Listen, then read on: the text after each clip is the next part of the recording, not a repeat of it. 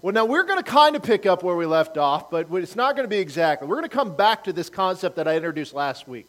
But today's going to be a little bit different. Let's start with 2 Corinthians chapter 5. If anyone is in Christ, he is a new creation. The old things have passed away. Behold, all things have become new. I know we read this every week, but it's important. Repetition is key. Because what I'm hoping is we begin to see something.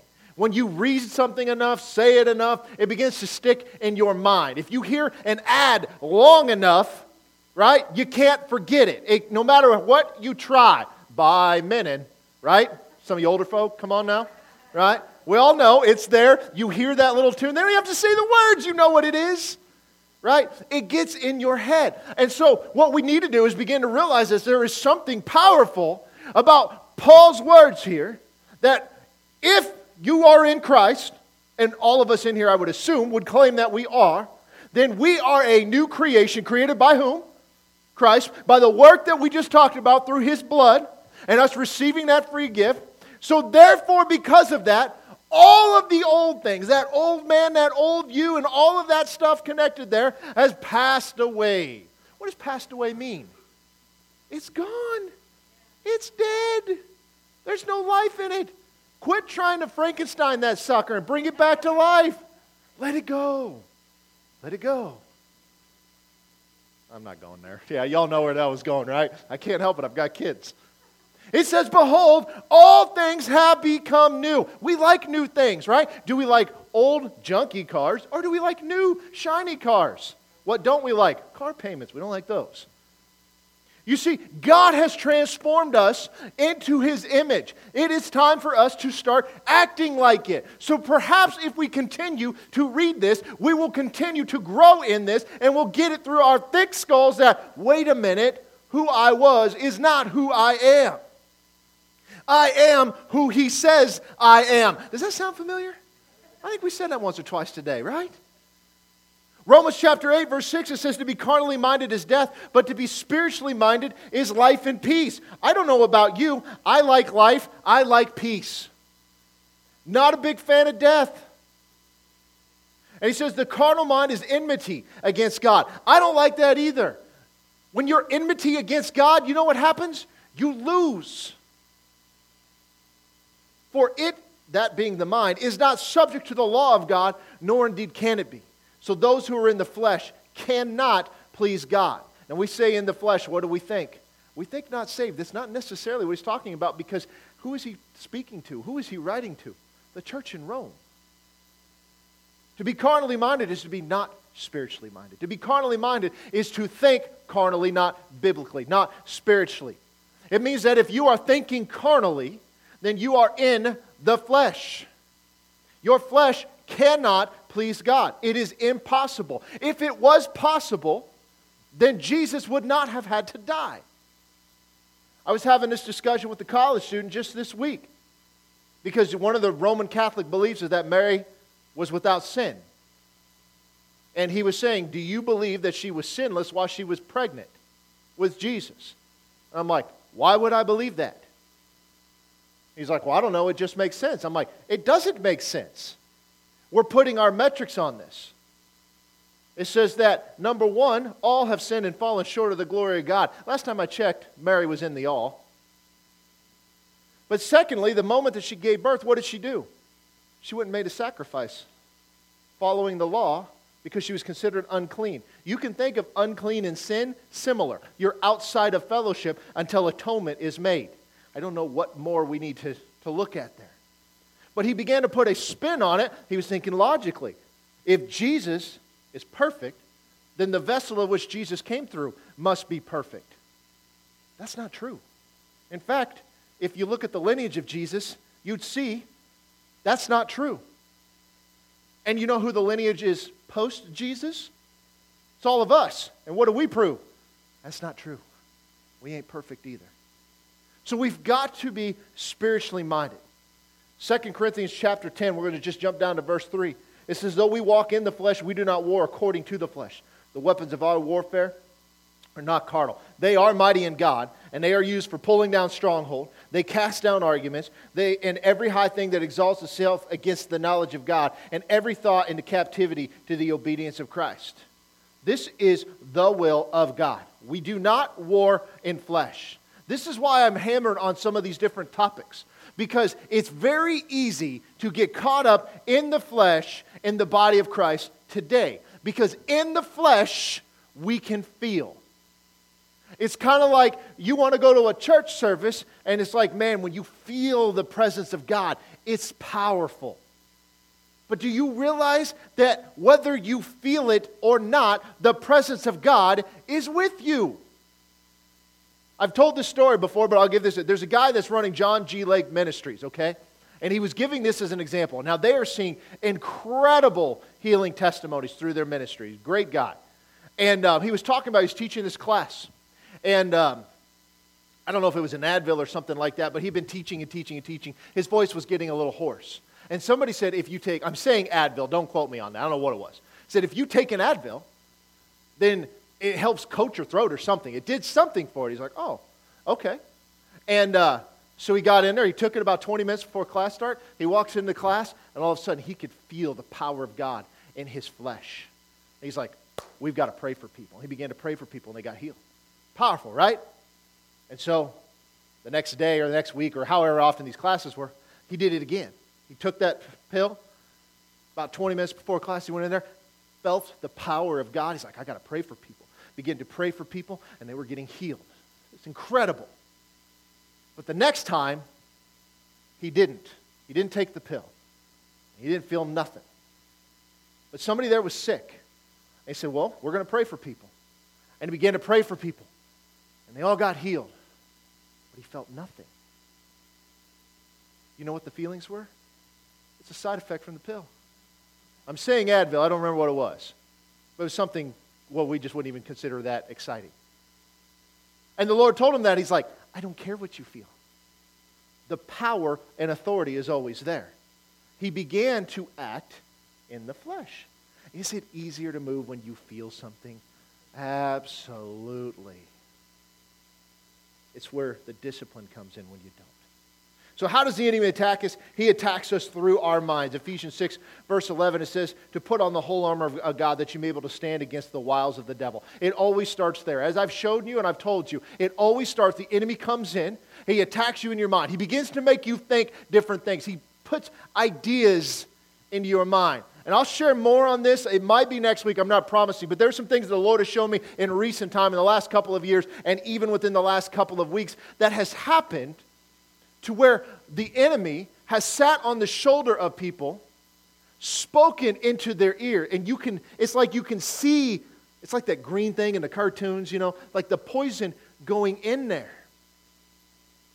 They have an option in that moment.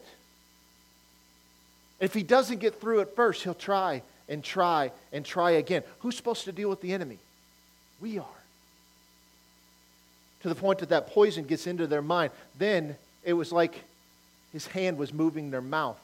Be, they became their puppet, and poison began to come out of their mouth. I'll get into more of that later. Just understand this is that it always starts there. When you think about how the enemy attacks, we always think big, broad. He cannot attack the church without getting through to somebody.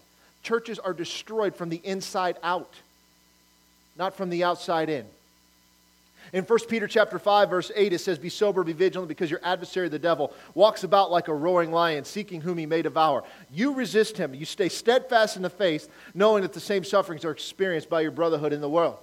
Your adversary, the enemy, he's like a roaring lion, seeking whom he may devour. Who's going to let him in? Many of us have. Some of us right now. We don't even realize it. Because the problem we have is an arrogance in the body of Christ. We've lost all humility to think, I've got this all figured out. I know it all. I don't need no pastor, no preacher, no evangelist. I don't need anybody like that telling me what to do. And even if the scripture says I'm wrong, my experience says I'm right. Some of you guys are like looking at me like, nah, who does that? I'm telling you, folks, it happens all the time. I wish it was an outlier. It is not. But then we get to Matthew chapter 28. In verse 18, it says, And Jesus came and spoke to them, saying, All authority has been given to me in heaven and on earth. Go therefore and make disciples of all nations, baptizing them in the name of the Father and of the Son and of the Holy Spirit, teaching them to observe all the things that I have commanded you. And lo, I am with you always, even to the end of the age.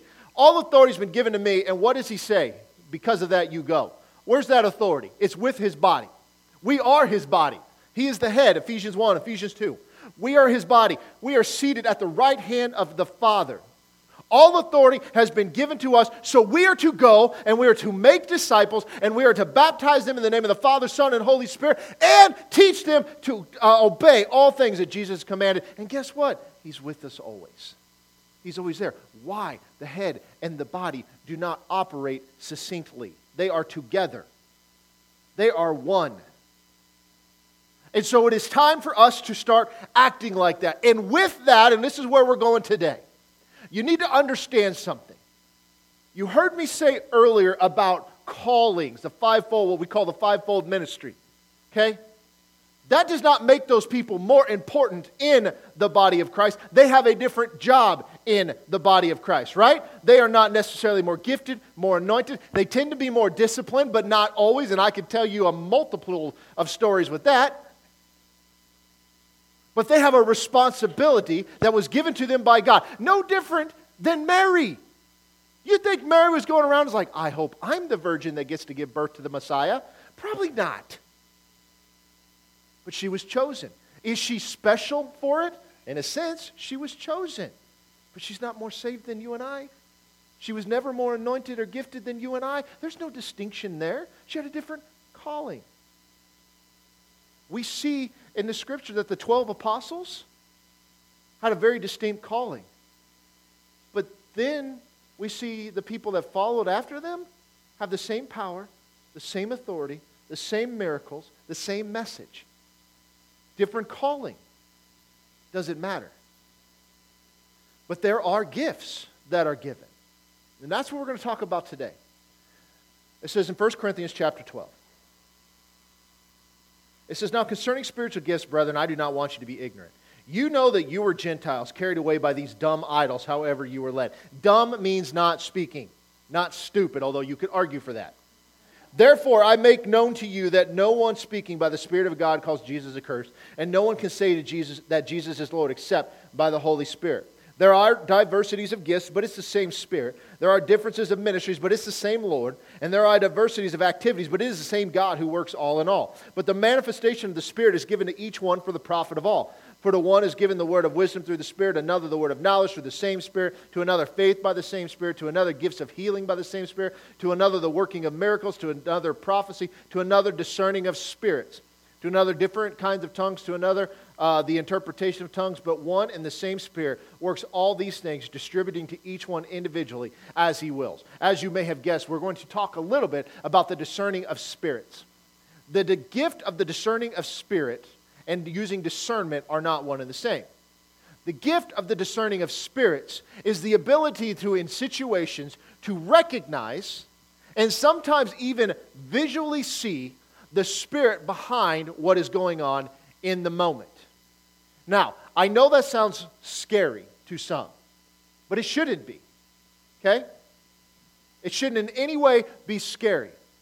If you were attacked by a horde of kindergartners who were coming to physically attack you, how scared would you be? Not very. That's because you're a stud, right? Well, it depends if they got Legos or not. You know, but I mean, think about that. If somebody brought a box full of kittens, said they're going to eat your flesh,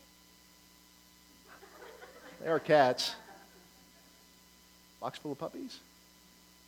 I mean, think about that. It shouldn't be scary because they cannot hurt you, they cannot touch you unless you allow it. They cannot impact your life in any way. Because as a believer, I'm not even talking the spirit filled aspect of this, we will get to that. But as a believer, you have authority over these things. So while it seems scary, it's really not. You might be a little surprised, but it's really not scary. And here's why. When we see in Scripture how these things were handled. Immediately, authority was taken over them. Immediately, transformation took place. You may be thinking, well, yeah, these are the dudes in the Bible. These were dudes that were just doing life before that. All we have are stories written down that, uh, that were captured by writers, writing down what they saw and what they heard. There was way more than what took place in what's in the scriptures. And throughout history, you've seen this. So when we talk about discerning of spirits, there's two ways to look at this.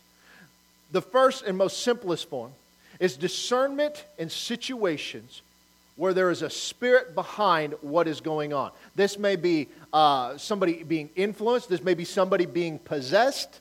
Okay, that's a word that, that's not how Scripture talks about it. It talks about them being demonized. There's a differentiation there. This can be believer or non believer, but it's also the ability to sometimes see into the spiritual world and see what's going on. And there are scriptures that back that up. We're not going to spend a ton of time teaching on that. We're going to share some experience that Neal has had, and I'm going to share along with him on some of this stuff. But I want to give you one example of this in Acts chapter 16. Okay? Acts chapter 16, verse 16. Now, we're talking about Paul here. It says, Now it happened as we went to prayer that a certain slave girl possessed with the spirit of divination met us. Now, here's the thing you have to understand something. Luke is writing down what is going on. In this moment, the likelihood of Luke or anybody else that was there recognizing that this girl was possessed with a spirit is slim, at least in the moment. And here's why it says, Who brought her masters much profit by fortune telling. This girl followed Paul and us and cried out, saying, These men are the servants of the Most High God who proclaim to us the way of salvation. And this she did for many days. Now, here's the thing if that's her message, what's so nefarious about it? The answer is nothing. It's 100% accurate. And for the average person, not either operating in this gift or not having some discernment to speak of, if you were out there and somebody was following you around and you're out ministering the gospel and those are the words they're saying, are you immediately going to think, that chick's demon possessed? No. Why? Her head's not spinning, foam's not coming out of her mouth. Those are things we think of. Those make really good movies, but aren't necessarily reality. But Paul, we'll continue on verse 18, greatly annoyed. This proves that it is okay to get annoyed. Turned and said to the Spirit, I command you in the name of Jesus Christ to come out of her. And he came out that very hour. But when her masters saw that their hope of profit was gone, they seized Paul and Silas and dragged them into the marketplace uh, to the authorities. Now, what did he do? Again, if we're just wandering through and you hear that message being preached, would you be on board with her? Probably. Because the message was 100% true. It wasn't in any way ad, uh, keeping the gospel from being presented. But Paul had discernment and recognized what was going on. And what did he do? He took authority over. He put up with it for a while, but then he got annoyed. You're going to get annoyed, let it be at the enemy. So, you guys, this is an example. Did he see the Spirit? Doesn't say that he did, but he recognized it. This is it. There's a couple different ways discernment happens. You'll feel it, sense it, you just know. Okay? And there are times you can see it. So I'm going to ask Neal to come up. Neal's got quite a story. Some wild rides he's gone on the last few years. And so I've asked Neal to kind of share. Oh, he's got one. Thank you. Um, kind of share some of what's going on, and I may jump in and ask questions as we go. So, Neal, go right ahead. Please do. Um, so I was going to start us off by uh, kind of going back to where this kind of started at, and I believe it was one of your Equip series uh, sermons you gave about equipping us with the power of uh, gifts of the Holy Spirit. And one of the things I was going to talk about was read to you was out of 1 Corinthians chapter 12, 1 through 1 through 11. But one thing I wanted to, I, so I read through a lot of stuff, and I, I read through this again, and I've forgotten about this verse, and I wanted to touch on that. But uh, verse 7 a spiritual gift is given to us so that we may help each other. This gift isn't for us. This is for the gift I was given was not for me.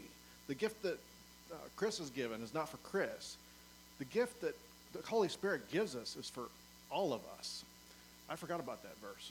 And you talked about it. I remember you talking about it when I read through this, and I'm like, yes, that's exactly what we need to do. So think of these gifts as not just your gift, but your gift to the, to the, to the church. Um, but going back to that message that Chris talked about, um, he, it was more towards the, the, the, start of it. But anyway, Chris said, to receive the, the gift that Christ wants or God wants for you, all you need to do is ask Him. Go into prayer and ask Him. And so I did. So I went into that into prayer. Chris was up here talking yet, and uh, I may have missed what he was saying, some of the stuff, but uh, I was in prayer with God, and I asked Him to give me a gift. Nothing particular, just a gift. Um, I had nothing in mind, and uh, just whatever gift you want, you you think I can use the best towards the helping of the community, give me that gift. Um, so I asked for God one of God's gifts, and at the end of my prayer, I opened my eyes, looked up, and I saw something weird look, just sitting right in front of me. The next row up right above me is right over here. Um, Present company excluded. Yeah, it, I'm not pointing at you. that, that area where it was. it was not you. yes, thank you. Um, so anyway, I looked at something, and it was weird. I, it, I couldn't figure out what it was I was looking at. It was like somebody with a big floppy hat on or something like that. Not really floppy hat, but a big goofy looking hat, you know, and I'm like, what am I looking at? What is this? Or real bad hairdo or something. I don't know. I'm, st- I'm still looking at you. Sorry, Mitch. no. uh, again, it was that general area. uh, couldn't figure out what it was I was looking at. And then, all of a sudden, the head turned and looked at me. I'm like, but the head of the person didn't move. How weird is that? To see a head turn and move at you, but another head stays put. I was kind of, um, what I just see? so anyway, um, that's where it kind of started. Started with prayer. Um, but anyway, it just it really took me back to figure out what it was I was looking at. And I still wasn't sure what I was looking at, but I was looking at a face. I, I knew that much. Um, but um, I kind of watched that, that face, and I could see a little more of it than just the face after a little bit. But uh, I just saw it do weird things. Um, but I've seen these things in other people, other than that person who was sitting over here in, this, in the church here. That person is not here today.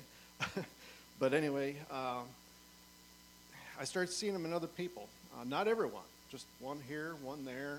Um, sometimes I'd go a month, mean, a couple months before I would see one per, between uh, viewings. But uh, I got to tell you what I've seen. I've seen a distinctly two different types. I'm going to call them demons because that's what I believe they are. But I've seen two distinct types of demons, and one of them. If everybody's seen Star Star Star, Star Wars, Jabba the Hutt. You know, everybody knows what Jabba the Hutt looks like, right?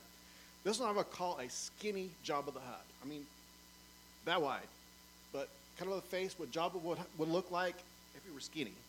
Um, that's what I would kind of call him. Um, and just look, kind of a greenish face, greenish body type of thing, and just just hanging out, wanting to live, wanting to do stuff um, makes the person that's in do certain things, flop his arms around, say weird things, do weird things at weird times. That's what I see those things do. Um, and another one, this one's scary. So whenever I see in this one, um, it's got a painted face. I call it a painted face demon. It's red and white, or sorry, red and yellow on each side of their face, and a white forehead.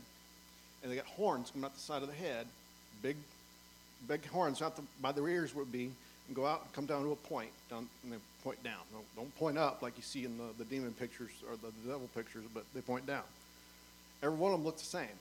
I don't think they're the same demon, but that's the way that the, the two of them look that I've seen.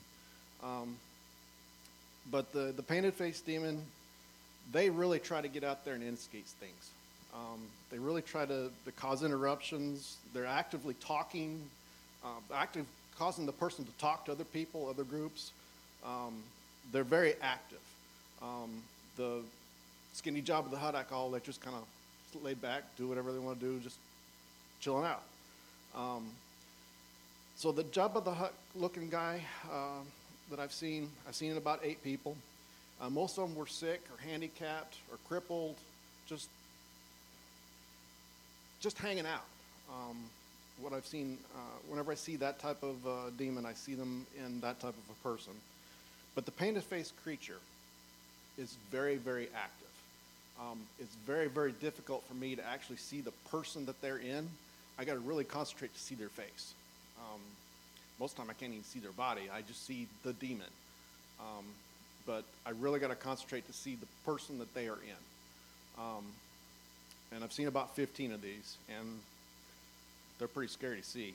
Um, but uh, each time I've seen one of these, they see me and they know that I see them.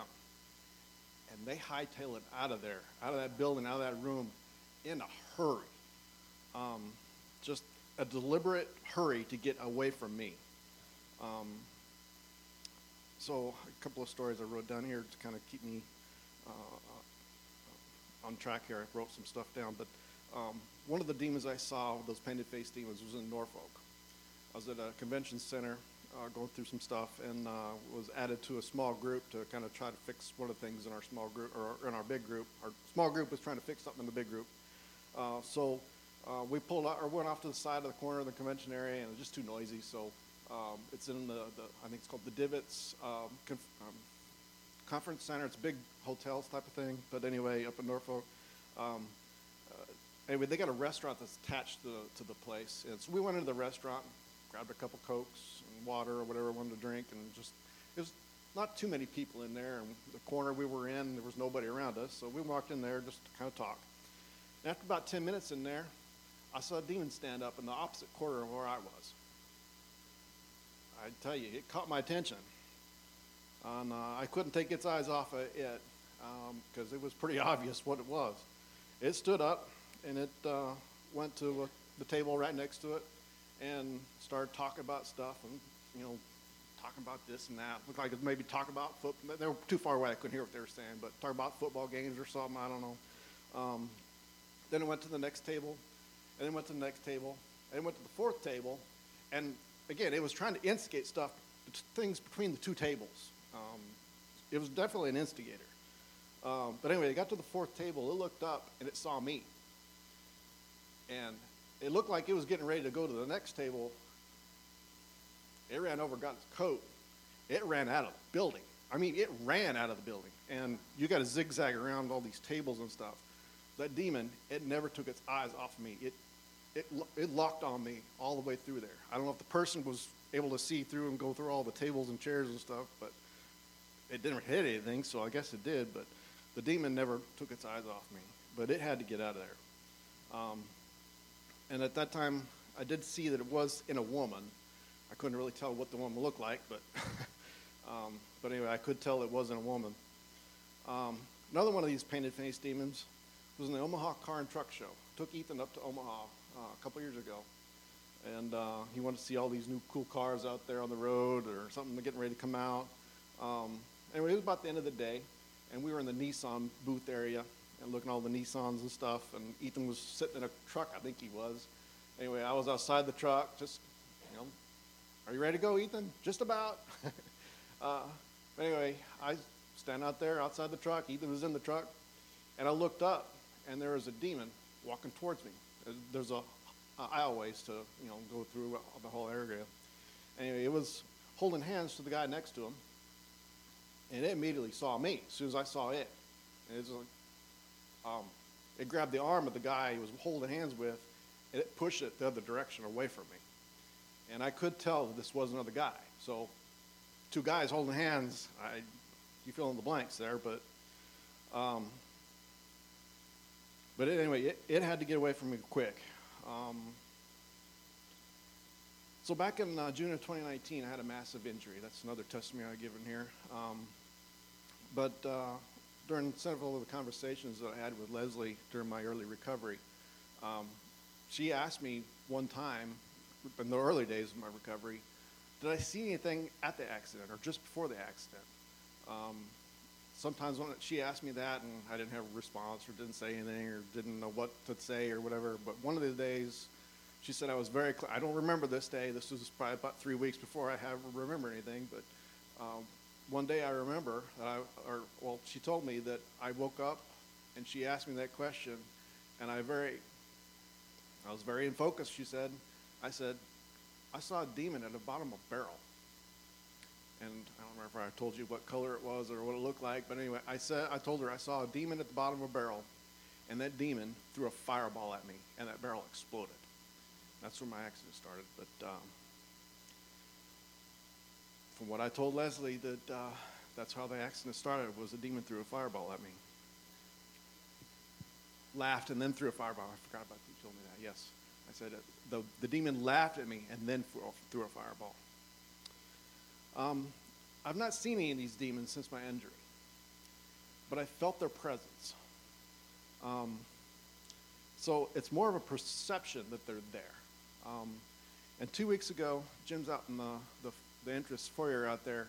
Um, but anyway, Jim spoke to us a couple weeks ago about a perception of brownies. When you walk into a, a, somebody's house and they just pulled a fresh batch of brownies out of the oven, your perception is, mm, they got brownies. Hmm, worth a share. So that perception of brownies is, I've been trying to figure out how I can analyze it and tell you guys how I'm perceiving stuff, but that is a very good analogy. Thank you, Jim.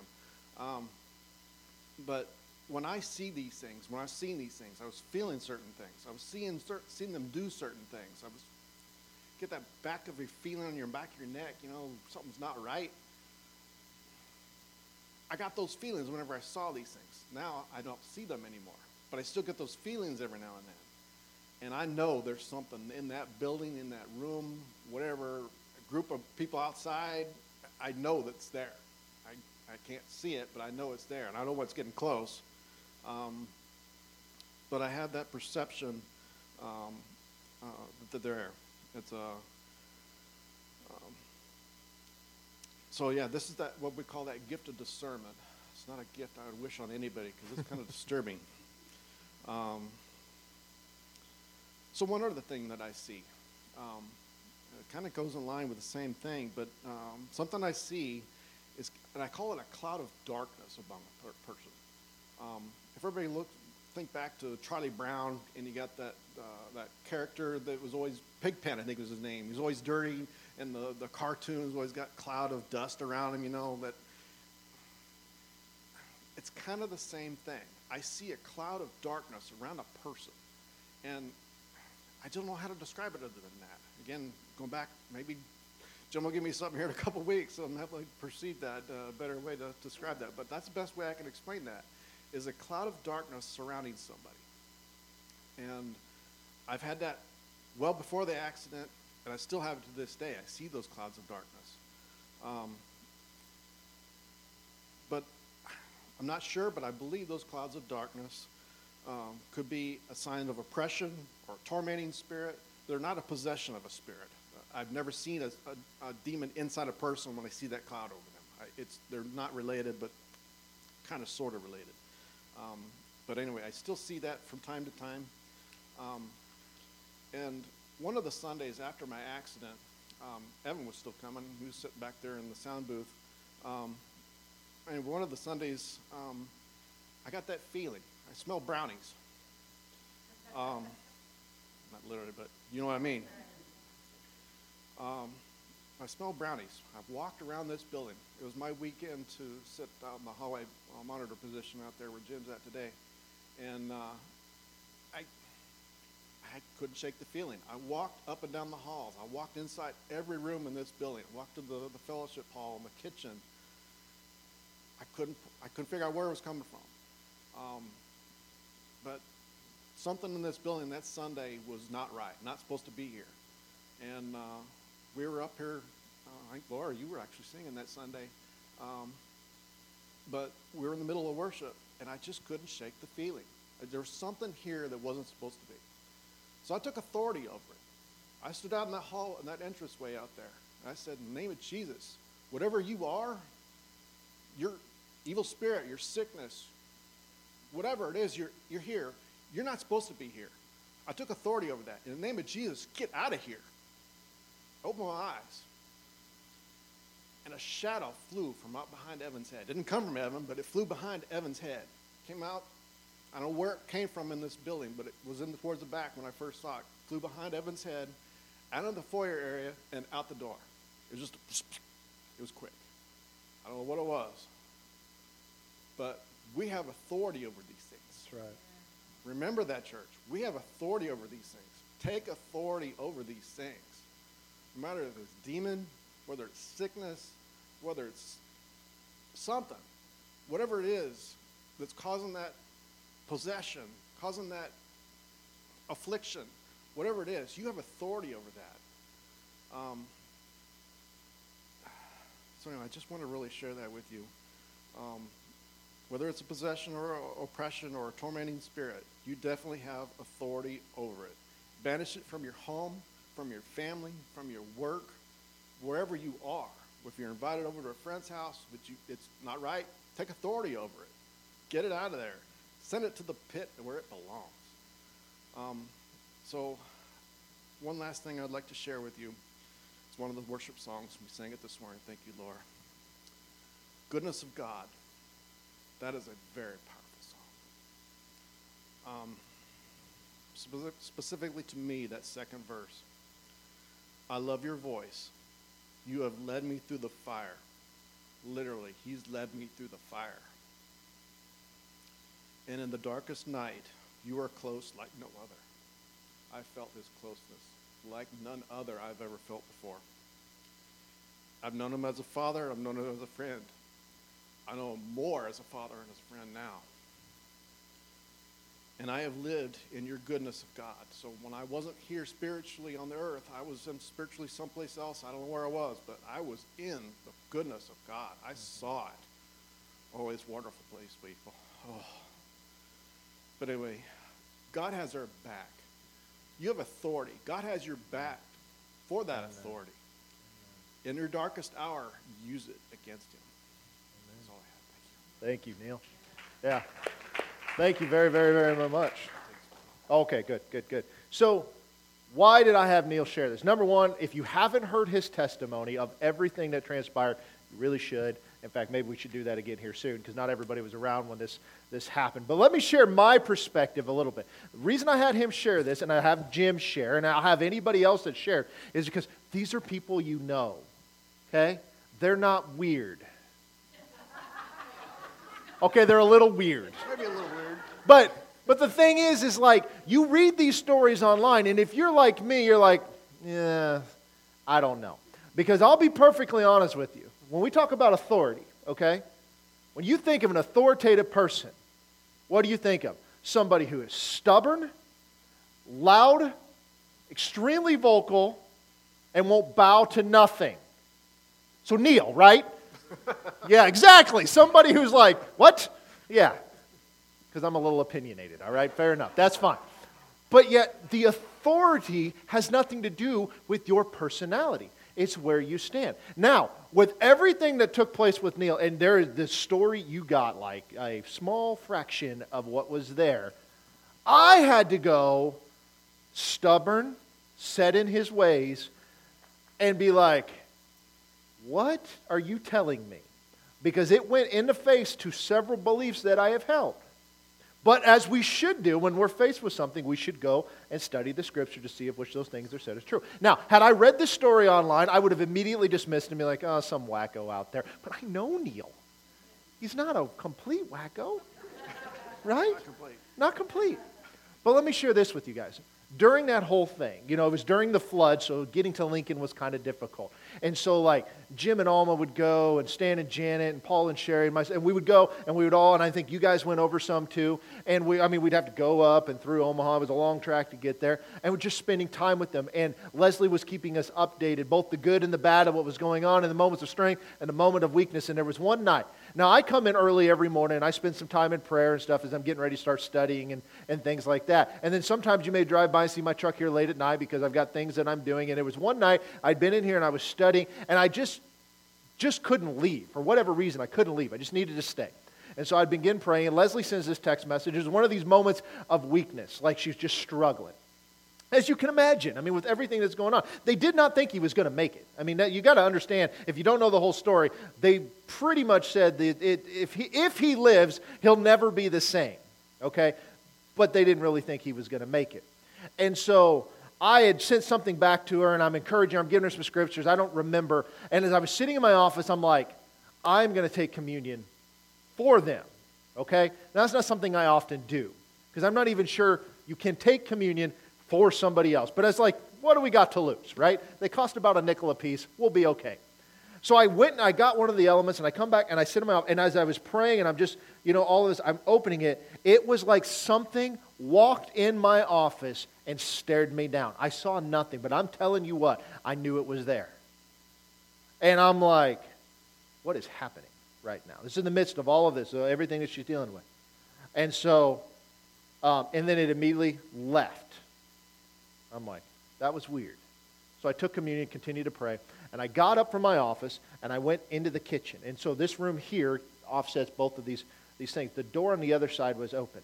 And I was walking into the kitchen. I was probably getting coffee or something. I don't remember. And as I'm walking in, it was like something was in this room staring at me. It was weird. Again, when you discern these, you don't know everything, but you definitely know something. Definitely smell brownies smelling brownies. In fact, brownies would have been wonderful at that point in time. It would have been a nice alternative. So I'm walking in there, and I'm like, and it's like, I mean, my eyes are drawn to this room. It's like something is staring at me. I go into the kitchen. I got it. Maybe I got a cup of water. I don't remember what I got.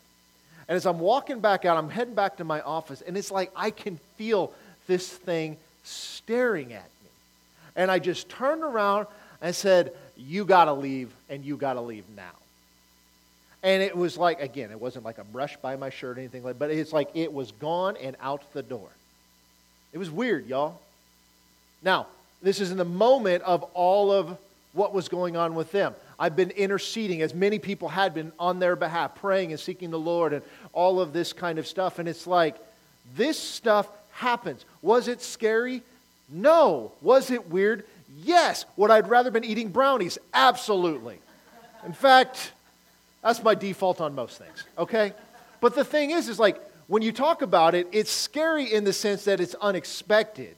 But when you recognize the authority you have, it's not a big deal. It's not a big deal. And that's the thing we have to understand. The spiritual world is alive and active. Many of what we just assume are bad people, in a sense, or bad things that are going on, are spirit led, not in a good way. And even in the church, this stuff takes place. As you've said, that means that there have been people that have been under the influence of an evil spirit in here. Should we be surprised by that? Absolutely not. Let me read you a couple scriptures, and you can stay, sit. I don't care what you do. You hang out. First John chapter 4. It says, Beloved. So who are the beloved? It's talking to believers, right?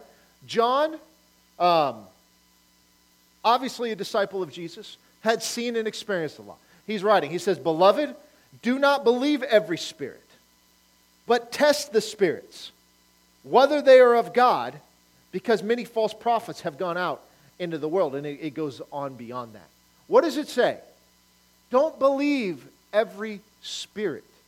You test the spirit. That's called judging to see if they are from God. 1 Timothy chapter 4. It says, Now the Spirit, this is verse 1, expressly says that in later times some will depart from the faith devoting themselves to deceitful spirits and teachings of demons. Now, let me ask you something. Have you ever read the teachings of demons? Have you read the book that they wrote?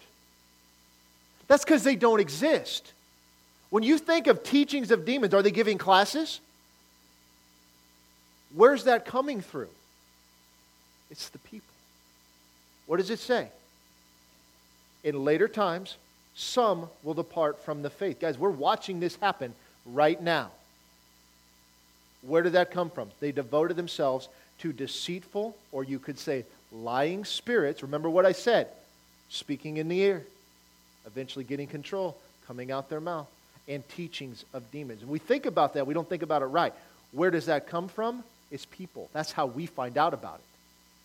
Look at Matthew chapter 24, verse 23. It says that Then if anyone says to you, so this is Jesus talking, look, here is the Christ, or there, do not believe it. False Christs and false prophets will rise and show great signs and wonders to deceive, if possible, even the elect. See, I have told you beforehand. Therefore, if they say to you, Look, he is in the desert, do not go out. Or look, he is in the inner rooms, do not believe it. Why is he telling them ahead of time? So they will be prepared for it when this stuff starts happening. And guess what? This start has, stuff has started happening. There are false signs. There are false wonders. And we do succumb to that because we are drawn to the supernatural. The problem is we have to discern the source of the supernatural. You see, all of this stuff, guys, and why I'm, I'm sharing this, is not to scare you, but to prepare you. Because it's going to get worse before it gets better. And there are many people that are currently in deception right now and they are spreading their lies. Guys, why does, why does it talk so much in Scripture against gossip? Why do you think that is? Because when you are gossiping, you are a mouthpiece of the enemy, undermining whomever or whatever you are gossiping about. You guys get that? Is if people are talking against ministry A, you are undermining that ministry in the ears of the people who are listening.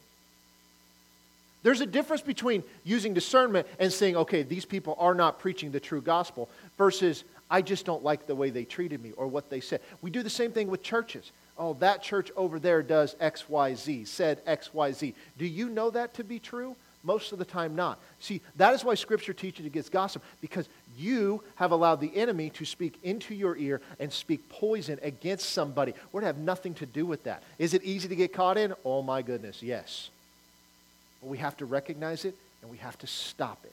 And that means sometimes you have to look at somebody you care about in the eye and says, I will have nothing to do with this. It takes some time. So I've had Neal share because of the fact you guys know him. And his story is great. And he's got other examples he could have given. Some are just like wild to me, you know? Um, but we need to be prepared. This discernment of spirits is a gift. It's one of many. Do you have it? Maybe. Do you want it? Probably not. But maybe you do. Doesn't matter. We should ask, ask the Lord to give us. This is what 1 Corinthians 14 says. So, church, we're going to dismiss. Okay?